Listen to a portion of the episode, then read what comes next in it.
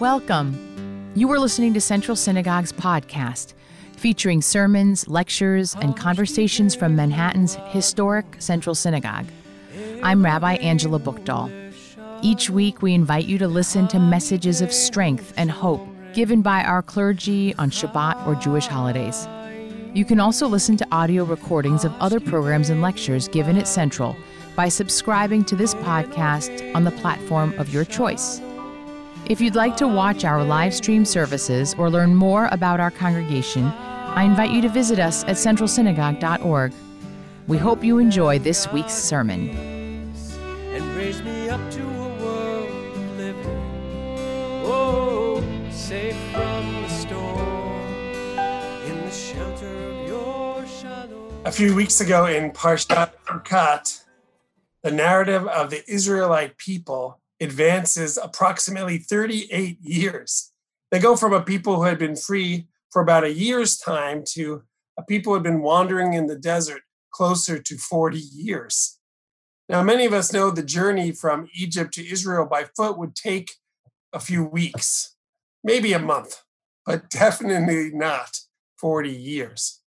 Somewhere the people who were initially told they were headed to the promised land realized the journey was going to take a long while. We know it turns out to be 40 years, but they don't. They know one day they will get there, just not when. There's more than one reason that this book of the Torah we are in is called Bamidbar, which translates in English to in the wilderness. We, like the Israelites of old, are wandering through our own wildernesses these days the COVID 19 crisis, the coming to grips with the history of racism that has plagued our nation. And while I do believe one day our wanderings related to each of these will end, I expect the former will occur much sooner than the latter. In the meantime, this wandering can take a toll on us.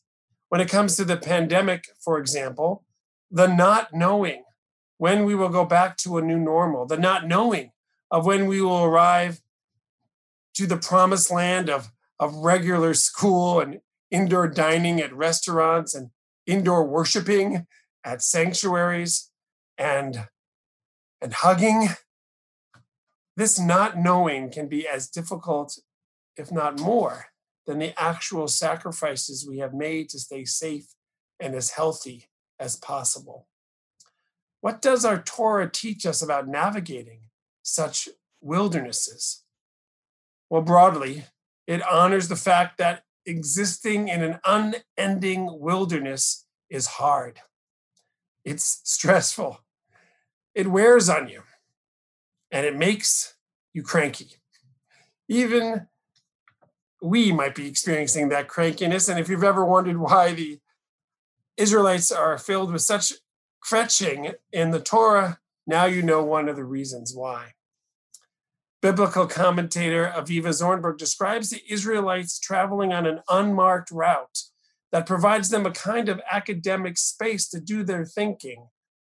Being in the wilderness, she says, give them, gives them the outrageous freedom to zigzag, not only geographically, but intellectually and emotionally. She says, This is the way it was, and this is the way it is. This week's portion, Pinchas, is illuminating in its own right because the people do more than kvetch. They try to find a way to keep living and keep advancing. They do so by taking a census. And they do so when a group of women, five sisters, stand up to Moses and the ultimate power, that being God, and make their case for a change in a law that would allow them as daughters equal rights as sons. And I note they are successful. And they do so by selecting a new leader who is empowered by Moses in this portion.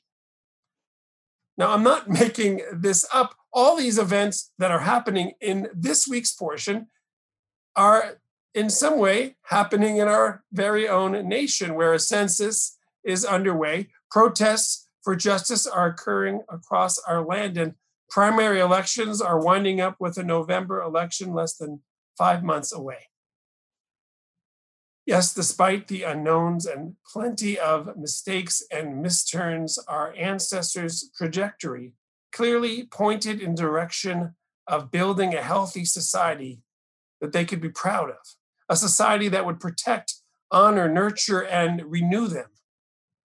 It was not an easy task for them, and we know, oh boy, do we know how hard it has been and continues to be for us.